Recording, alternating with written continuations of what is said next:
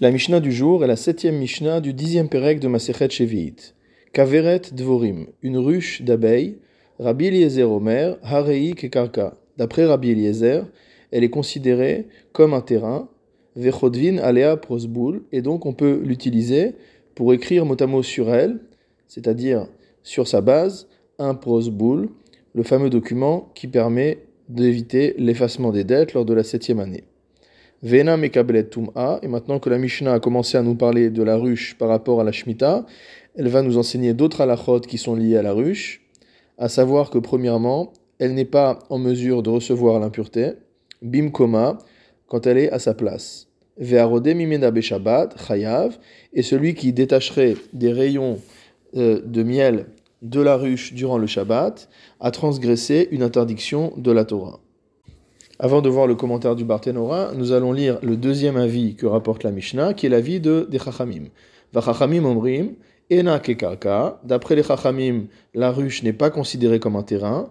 Ve'en kodvin prosboul. Et donc, même si l'emprunteur possède une ruche, on ne pourra pas écrire de prosboul par rapport au prêt qu'il a contracté. Ou mekabelet tum'a bimkoma. Et elle reçoit l'impureté lorsqu'elle est à sa place mimena beshabat patour. Et celui qui détache un rayon de miel de la ruche durant le Shabbat est patour, c'est-à-dire qu'il n'a transgressé qu'un enseignement des Rabbanan. Maintenant que nous avons vu ces deux avis opposés, celui de Rabbi Eliezer et celui de Chachamim, nous allons expliquer la Mishnah avec le commentaire du Barthénora. Le Barthénora nous dit d'abord que lorsque la ruche est fixée avec du ciment au sol, tout le monde est d'accord, aussi bien Rabbi Eliezer que Chachamim, qu'elle est assimilée à un terrain et qu'on pourra donc écrire un prosboul. Lorsque la ruche est au contraire posée sur des pieux, tout le monde est d'accord qu'elle est détachée du sol et que donc elle ne peut pas être considérée comme un terrain. La marloquette, c'est lorsque la ruche est posée sur le sol, mais qu'elle n'y est pas liée avec du ciment.